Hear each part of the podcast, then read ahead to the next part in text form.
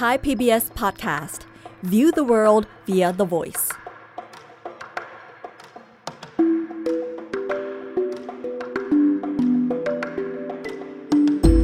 อาเซียนไอส์เปิดมุมมองใหม่ผ่านเรื่องลึกแต่ไม่ลับของผู้คน สังคม และวัฒนธรรมในอาเซียน กับปรางทิพย์ดาวเรือง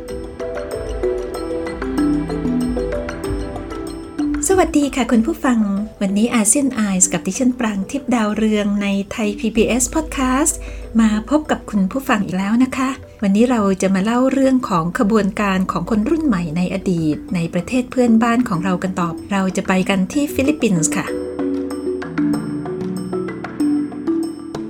คุณผู้ฟังทราบไหมคะ ว่าเมื่อ 36 ปีที่ผ่านมาเนี่ยขบวนการของคนรุ่นใหม่ แล้วก็ประชาชนฟิลิปปินส์ ประสบความสำเร็จในการโค่นอำนาจผู้นำเผด็จการมาร์กอสอย่างโด่งดังไปทั่วโลกเลยนะคะ ในปีนี้เนี่ยเมื่อครบรอบ 36 ปีของการปฏิวัติพลังประชาชนแล้ว ดิฉันก็ไปพบบทความในสื่อมวลชนของฟิลิปปินส์ที่เขียนรำลึกเหตุการณ์ในครั้งนั้นกันยกใหญ่เลยนะคะ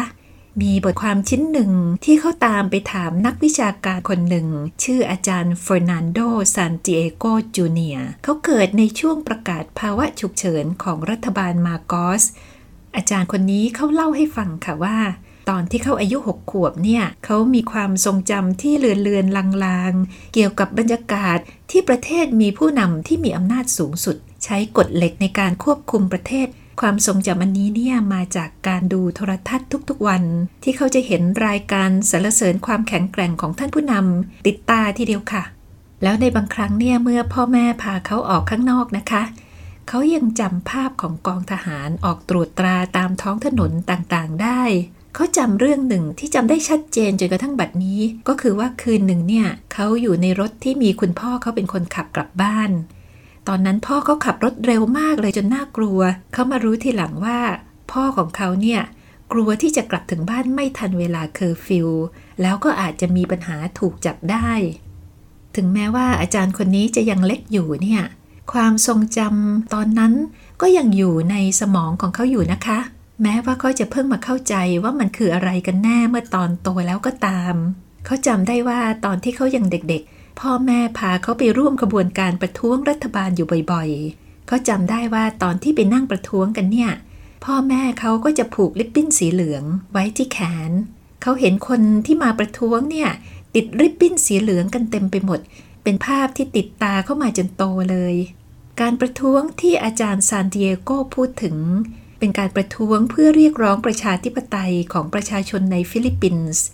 ที่เรียกกันทั่วโลกว่าการปฏิวัติพลังประชาชน และในฟิลิปปินส์เองก็มีชื่อเรียกอย่างแพร่หลายอีกอย่างหนึ่งนะคะว่า การปฏิวัติสีเหลือง มีริบบิ้นสีเหลืองเป็นสัญลักษณ์ ริบบิ้นเหลืองเนี่ย ผู้ประท้วงเขาคิดขึ้นมา ตามเพลงโฟกซองอเมริกันเพลงหนึ่งนะคะ คือเพลง Tie a Yellow Ribbon Around the Old Oak Tree คุณผู้ฟังหลายคนอาจจะเคยได้ยินเป็นเพลงที่น่ารักมากนะคะ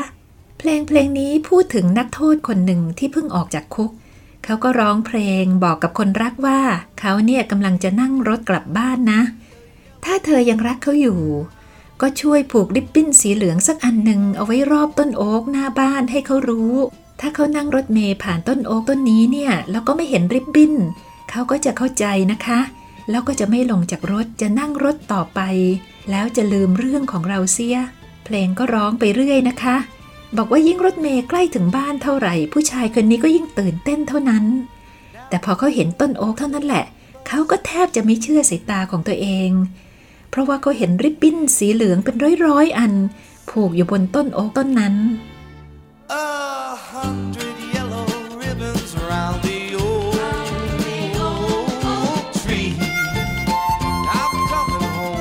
ริบบิ้นสีเหลืองที่ผู้ประท้วงในฟิลิปปินส์ใช้ เป็นสัญลักษณ์ของการต้อนรับอดีตวุฒิสมาชิกเบนิกโนอากิโน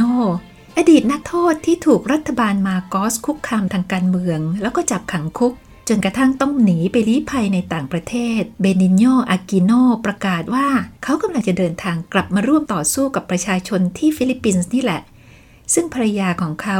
คือนางคอราซอนอากิโนก็อยู่ในประเทศแล้ว แล้วกำลังมีบทบาทสำคัญในขบวนการต่อต้านรัฐบาลมาร์กอสด้วยสำหรับเบดินโยอากิโนเนี่ย ได้รับการเลือกตั้งเป็นวุฒิสมาชิกในปี 2510 นะคะ เขาเป็นวุฒิที่ปากกล้าแล้วก็มีจุดยืนต่อต้านอำนาจของมาโกส จนในที่สุดก็ถูกตั้งข้อหาแล้วก็ติดคุก ในช่วงที่มาโกสประกาศกฎอายการศึก ตอนที่อยู่ในคุกเนี่ยเขาเกิดอาการหัวใจวายในปี 2523 ก็เลยได้รับอนุญาตให้เดินทางออกนอกประเทศ เข้าไปลี้ภัยอยู่ที่อเมริกาได้ 3 ปี เมื่อกระแสต่อต้านมาร์กอสในฟิลิปปินส์แรงขึ้นเนี่ยเขาก็ตัดสินใจเดินทางกลับประเทศ หลังจากที่อากิโนประกาศว่าจะกลับประเทศเนี่ย การประท้วงต่อต้านรัฐบาลมาร์กอส ผู้ประท้วงก็ผูกริบบิ้นเหลืองกันใหญ่เลยนะคะ แล้วทำไมชาวฟิลิปปินส์ทุกหมู่เหล่าที่ไม่เว้นแม้กระทั่งทหารบางกลุ่มเนี่ย ถึงได้พาครอบครัวออกท้องถนนมาต่อต้านมาร์กอสกันมากมายขนาดนี้ล่ะ อดีตประธานาธิบดีเฟอร์ดินานด์มาร์กอส มีอาชีพทนายความมาก่อน เขาเข้าสู่วงการการเมืองแล้วก็ไต่เต้าทางการเมือง กลายมาเป็นประธานาธิบดีคนที่ 10 ของฟิลิปปินส์ แล้วก็อยู่ในอำนาจอย่างต่อเนื่องถึง 20 ปีทีเดียว คือเป็นประธานาธิบดีระหว่างพศ 2508 กับ พศ 2529 ในช่วงที่เขามีอำนาจสูงสุดเนี่ย คือระหว่างพศ 2515 กับ 2524 มาโกสใช้วิธีประกาศกฎอายการศึกนะคะ ใช้กฎเหล็กควบคุมการเมือง ควบคุมผู้ที่วิพากษ์วิจารณ์เขาเป็นที่รู้กันทั่วโลกนะคะว่า ยุคของมาโกสเนี่ยเต็มไปด้วยการทุจริต โดยความฟุ่มเฟือยของนักการเมืองแล้วก็ครอบครัว โดยเฉพาะอย่างยิ่งของภรรยาของเขาเอง คือนางอิเมลดามาร์กอสที่เป็นอดีตนางงามฟิลิปปินส์หลังจากที่มาร์กอสตกจากอำนาจไปแล้วเนี่ยในภายหลังรัฐบาลฟิลิปปินส์ก็ตั้งคณะกรรมการพิเศษขึ้น เพื่อสืบสวนการทุจริตของมาร์กอส รายงานของคณะกรรมการก็ระบุว่ารวมๆกันแล้วเนี่ยครอบครัวมาร์กอสได้ยักยอกเงินจำนวนระหว่าง 5,000 ถึง 10,000 ล้านเหรียญสหรัฐ จากธนาคารชาติฟิลิปปินส์ในช่วงที่เขายังอยู่ในอำนาจนะคะ เงินจำนวนนี้เมื่อ 40-50 ปีที่แล้วไม่ใช่เงินที่น้อยเลยนะคะ แล้วก็เป็นการยักยอกที่ทำให้ฟิลิปปินส์อยู่ในปัญหาหนี้สิน มีความยากจนเกิดขึ้นมากมายในประเทศ ในตอนท้ายๆของยุคมาร์กอสเนี่ยชนชั้นนำของฟิลิปปินส์รวมทั้งนักการเมืองด้วยเนี่ยก็มีความขัดแย้งกันเองนะคะ ทหารก็กระโดดเข้าร่วมในความขัดแย้งนี้ด้วย ที่ร้ายไปกว่านั้นก็คือฟิลิปปินส์เกิดปัญหาเศรษฐกิจตกต่ำรุนแรง ปัญหาคนตกงานแล้วก็ความยากจนกระจายไปทั่วประเทศ เพราะว่าในช่วงของการเลือกตั้งครั้งที่ 2 แล้วก็ครั้งที่3เนี่ยมาโกสได้ใช้เงินของรัฐจำนวนมหาศาลเพื่อหาเสียงให้ตัวเอง ฟิลิปปินส์มีปัญหาหนี้สินล้นพ้นตัว ต้องไปกู้เงินจาก IMF หรือว่ากองทุนการเงินระหว่างประเทศ ที่คนไทยรู้จักกันดีในช่วงต้มยำกุ้งนี่แหละนะคะ มาตรการของ IMF ที่ตามมาเนี่ยทำให้ค่าเงินเปโซของฟิลิปปินส์ตกต่ำลงมาก เกิดปัญหาเงินเฟ้อภายในประเทศ คนตกงานแล้วก็ความยากจนเพิ่มมากขึ้น คนฟิลิปปินส์ธรรมดาธรรมดาที่เดือดร้อนอยู่แล้วก็ยิ่งเดือดร้อนกันแสนสาหัส ยิ่งพอได้เห็นชีวิตของนางอีเมลดามาโกสที่ไม่เคยปกปิดความฟุ่มเฟือยของตัวเองเลยนะคะ ประชาชนผู้เดือดร้อนก็คงจะมีความรู้สึกเหมือนน้ำมันที่ราดลงบนกองไฟ และที่สำคัญอีกอย่างหนึ่ง รัฐบาลมาโกสเนี่ย ได้ชื่อว่าเป็นรัฐบาลที่ใช้ความรุนแรงปราบปรามประชาชน มีการจับกุมนักการเมืองฝ่ายค้าน ผู้นำแรงงานแล้วก็นักศึกษา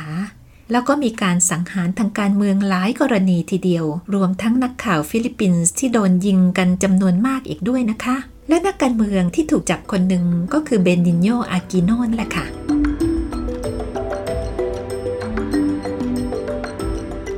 อากิโนประกาศว่าจะกลับมาฟิลิปปินส์เขาก็กลับมาจริง ๆ นะคะ กลับมาในวันที่ 21 สิงหาคม 2526 แต่ชีวิตคนเราก็เหมือนกับละครโรงใหญ่นะคะ อากิโนไปไม่ถึงบ้านเขา เขาไม่ได้แม้แต่กระทั่งจะก้าวเท้าออกจากสนามบินมะนิลา แม้แต่ก้าวเดียว เขาถูกสไนเปอร์ลอบยิงที่ศีรษะ เสียชีวิตต่อหน้าต่อตาคนจำนวนมาก ตอนที่เดินลงจากเครื่องบินแล้ว แล้วอยู่ระหว่างการเดินไปขึ้นรถที่เจ้าหน้าที่รออยู่ เพื่อส่งตัวเขาเข้าคุกต่อไป ถึงแม้ว่ามาโกสจะปฏิเสธไม่รู้ไม่เห็นเรื่องของการลอบสังหารอากิโน แล้วก็จนป่านนี้ ในฟิลิปปินส์เองก็ยังไม่สามารถหาหลักฐานชัดเจน ที่จะบ่งชี้ว่าใครเป็นคนบงการอยู่เบื้องหลัง แต่ว่าการลอบฆ่าอากิโนเนี่ยก็กลายเป็นแรงผลักให้ขบวนการต่อต้านมาโกสเติบโตขึ้นอย่างรวดเร็ว เวลาก็ผ่านไปถึง 3 ปี จนถึงปี 2529 ในวันที่ 22 ถึง 25 กุมภาพันธ์ ผู้ประท้วงชาวฟิลิปปินส์ราวๆ2ล้านคน ก็ออกมาเดินขบวนกลางกรุงมะนิลา เป็นเวลาของประวัติศาสตร์ที่ฟิลิปปินส์เรียกกันว่า การปฏิวัติพลังประชาชน หรือว่าการปฏิวัติริบบิ้นเหลืองนั่นแหละค่ะ ตอนนั้นเนี่ยบรรยากาศก็ถึงที่สุดแล้วนะคะคนที่ออกมาประท้วงเนี่ยไม่ได้มีแค่ประชาชนคนธรรมดาเท่านั้น แต่ยังมีนักการเมืองฝ่ายค้าน มีทหารบางกลุ่ม มีผู้นำสหภาพแรงงาน แล้วก็แรงงานธรรมดา มีบาทหลวงคาทอลิกระดับสูง ประเทศฟิลิปปินส์เนี่ยเป็นประเทศที่ประชากรส่วนใหญ่นับถือศาสนาคริสต์นิกายคาทอลิกนะคะ ดังนั้นเนี่ยศาสนจักรที่มีบาทหลวงเป็นตัวแทน จึงเป็นสถาบันที่คนศรัทธาอย่างมาก แล้วก็มีน้ำหนักทางการเมืองมากด้วย นอกจากกลุ่มเหล่านี้ทั้งหมดเนี่ยก็ยังมีกลุ่มที่สำคัญมากอีกกลุ่มหนึ่งคือกลุ่มนักศึกษาค่ะ นักศึกษาฟิลิปปินส์รวมตัวกันเป็นหลาย ๆ กลุ่ม เพื่อต่อต้านรัฐบาลมาโกสมาก่อนหน้านี้นานแล้วนะคะ การต่อสู้ของพวกเขาเนี่ยไม่ใช่ธรรมดา เพราะว่ามันถึงเลือดถึงเนื้อ ในช่วงประกาศกฎอัยการศึกในฟิลิปปินส์มีผู้นำนักศึกษาต้องเสียชีวิตไปอย่างน้อย 7 คน สภาพการเสียชีวิตของพวกเขา อธิบายความโหดเหี้ยมของมาโกสได้อย่างชัดเจน แล้วก็ตอบคำถามเราได้นะคะว่าทำไมชาวฟิลิปปินส์ในตอนนั้น ถึงได้มีความโกรธแค้นรัฐบาลมาโกสมากขนาดนั้น เช่นมีนักศึกษาหญิงคนหนึ่งนะคะ ชื่อว่าลิลิโอซาไฮเลาชื่อเล่นของเธอคือลิลลี่ คืนหนึ่งในปี 2516 เนี่ย ก็มีกลุ่มทหารที่รายงานภายหลังบอกว่ามีอาการเมามาย บุกมาถึงบ้านเธอ ถามหาพี่ชายเธอ แต่ตัวเธอนี่มีความกล้าหาญลุกขึ้นมาโต้แย้งกับทหารนะคะ ขอดูหมายค้น ถามพวกเขาว่ามีสิทธิ์อะไรมาจับพี่ชายเธอ ทหารพวกนี้ก็เลยลากตัวเธอออกไปจากบ้านต่อหน้าต่อตาพ่อแม่ของเธอ ลิลลี่เนี่ยดิฉันได้เห็นรูปแล้วนะคะ เธอเป็นเด็กสาวผมยาวหน้าตาน่ารัก เธอเป็นเด็กกิจกรรม แล้วก็เป็นนักเขียนให้กับวารสารของนักศึกษา ลิลลี่ถูกจับตัวไป แล้วก็ส่งตัวไปที่ค่ายทหารแห่งหนึ่ง พี่เขยของเธอก็พยายามตามจนได้พบตัวเธอนะคะ เธอก็บอกเขาว่าเธอเนี่ยถูกซ้อมทรมาน ในวันต่อมา เธอก็เสียชีวิตแล้วค่ะ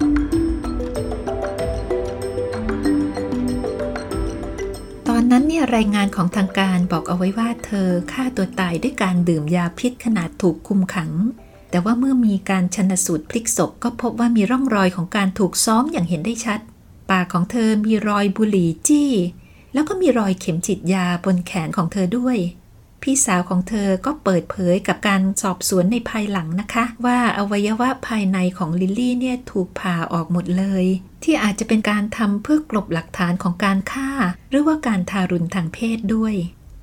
นักศึกษาทั้ง 7 คนที่เสียชีวิตในสถานการณ์ต่างกรรมต่างวาระเนี่ย บางคนเสียชีวิตจากการประทะกับเจ้าหน้าที่ บางคนเสียชีวิตระหว่างถูกคุมขัง แล้วก็มีร่องรอยของการถูกทรมาน มีนักศึกษาคนหนึ่งที่ถูกทรมานจนเสียชีวิต แล้วก็มีการโยนร่างของเขาทิ้งไว้บนถนนนะคะ แต่นั่นก็ไม่ได้หยุดยั้งขบวนการนักศึกษาที่ออกมารวมตัวกันกับขบวนการประชาชน จนสามารถขับไล่มาโกสออกนอกประเทศได้ในที่สุดนะคะ ความปั่นป่วนทางการเมืองฟิลิปปินส์ในช่วงท้ายของมาโกสเนี่ยทำให้ขบวนการนักศึกษาเกิดขึ้นแล้วก็เติบโตขึ้นอย่างรวดเร็ว แต่ที่จริงเนี่ย มีกลุ่มนักศึกษาใหญ่ ๆ บางกลุ่มที่เกิดขึ้นก่อนหน้านั้นนานแล้วเป็นสิบๆปีเลยนะคะ เช่นกลุ่มที่เรียกว่า ขบวนการนักศึกษาคริสเตียนที่ตั้งขึ้นตั้งแต่ปี 2502 กลุ่มนี้เป็นกลุ่มของนักศึกษาที่ประกาศตัวว่าเป็นองค์กรประชาธิปไตย ต่อสู้เพื่อสิทธิของนักศึกษาแล้วก็ประชาธิปไตยและสิทธิมนุษยชน อยู่ภายใต้สังกัดสภาคริสตจักรของฟิลิปปินส์ อย่างที่เล่าให้ฟังไปแล้วนะคะว่า ประเทศฟิลิปปินส์เนี่ยมีความแตกต่างกับบ้านเราในเรื่องของศาสนา เพราะว่าคนของเขาส่วนใหญ่นับถือศาสนาคริสต์นิกายคาทอลิก และองค์กรศาสนาก็มีน้ำหนักทางการเมืองมาตลอด ก็เลยไม่แปลกนะคะ ที่ขบวนการนักศึกษาคริสเตียนฟิลิปปินส์เนี่ยจึงเป็นองค์กรที่ตั้งขึ้นเพื่อเคลื่อนไหวทางการเมือง นักศึกษาเหล่านี้บอกว่า ในฐานะของชาวคริสต์เนี่ยพวกเขาเชื่อว่า ความศรัทธาในศาสนาอย่างเดียว ไม่สามารถจะแก้ปัญหาเชิงโครงสร้างของประเทศได้ ไม่ว่าจะเป็นปัญหาความยากจน ความไม่เป็นธรรมล้วนแล้วจะต้องแก้ด้วยการลงมือทำอะไรบางอย่าง เพื่อให้ประเทศเป็นประชาธิปไตยขึ้น พวกเขามีนโยบายต่อต้านปัญหาความยากจน แล้วก็สนับสนุนการปฏิรูปที่ดินเพื่อแก้ปัญหานี้ พวกเขาสนับสนุนสิทธิมนุษยชน แล้วก็สิทธิของ LGBT คุณผู้ฟังอย่าลืมนะคะว่า นั่นมัน 60 กว่าปีมาแล้ว ความคิดในเรื่องการสนับสนุน LGBT เนี่ย ถือเป็นความคิดที่ก้าวหน้ามาก ได้รับอิทธิพลมาจากขบวนการสิทธิ LGBT ระดับโลกที่เริ่มต้นขึ้นในประเทศตะวันตกองค์การนักศึกษาคริสเตียนแห่งฟิลิปปินส์เนี่ยก็จับมือกับองค์กรเยาวชนอีกองค์กรหนึ่งนะคะ ที่มีชื่อเป็นภาษาตะกล็อกว่าคาบาตาอังมากาบายาน แปลเป็นไทยว่ายุวชนรักชาติ ในขณะที่องค์การนักศึกษาคริสเตียนเป็นองค์กรบนดินนะคะ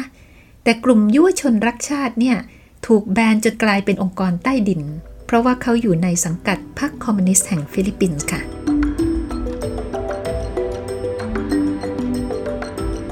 ประเทศฟิลิปปินส์ในยุคนั้นเนี่ยเป็นประเทศที่มีพรรคคอมมิวนิสต์ที่รัฐบาลแบนแล้วก็ถือเป็นองค์กรที่ผิดกฎหมายนะคะ ในช่วงนั้นผู้นำคนหนึ่งของพรรค ก็มีความเห็นว่ากลุ่มยุวชนนี้เนี่ยเป็นกลุ่มของนักปฏิวัติที่จะต่อสู้ให้ประเทศปกครองโดยชนชั้นกรรมาชีพ แทนที่จะเป็นพวกนักการเมืองที่สนใจแต่อำนาจแล้วก็ผลประโยชน์ของตัวเอง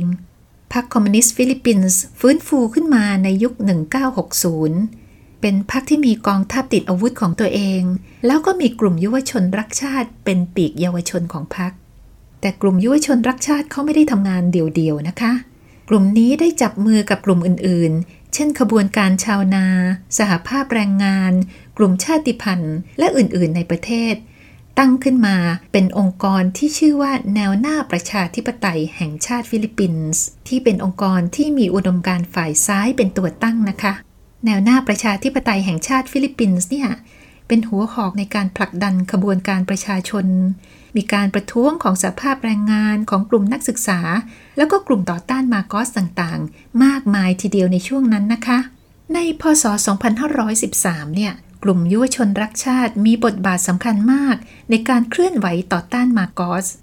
เขาออกรณรงค์ในช่วง 3 เดือนแรกของปี แล้วก็เรียกการรณรงค์นี้ว่า พายุในไตรมาสแรก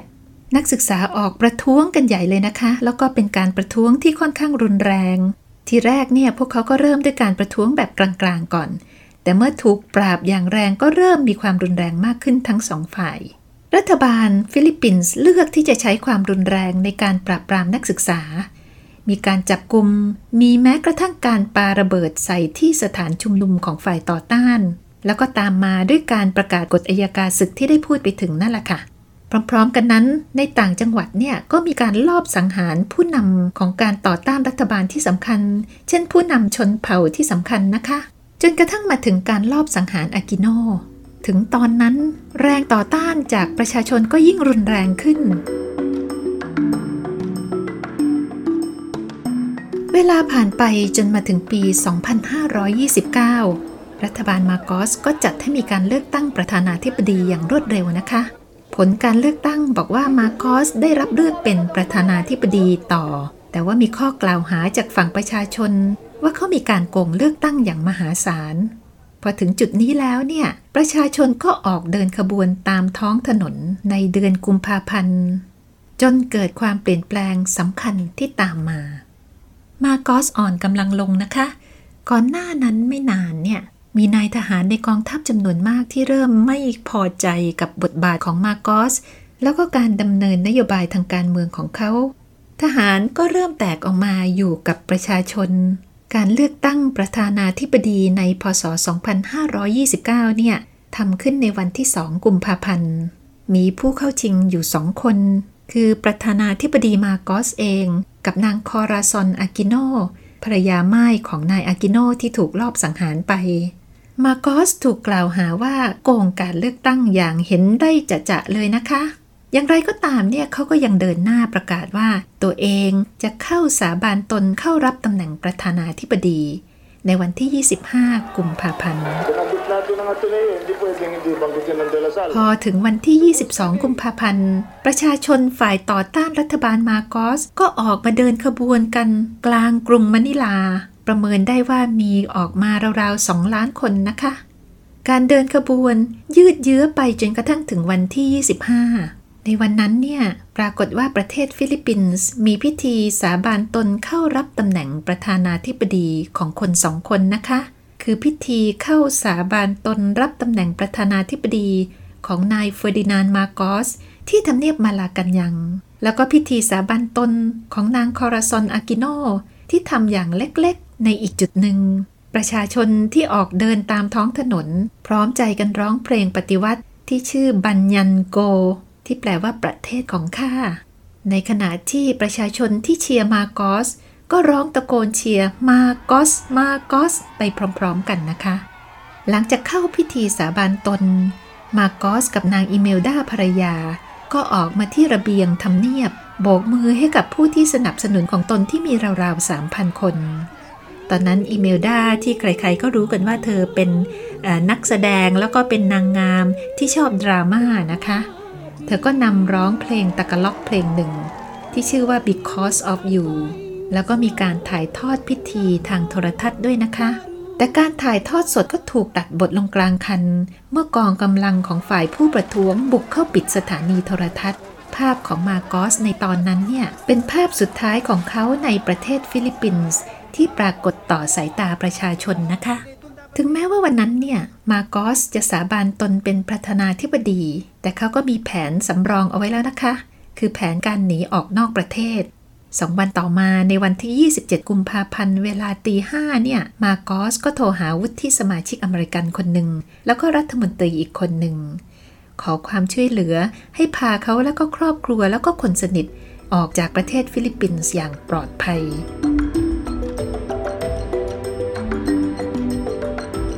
เวลาประมาณเที่ยงคืนของวันนั้นเนี่ย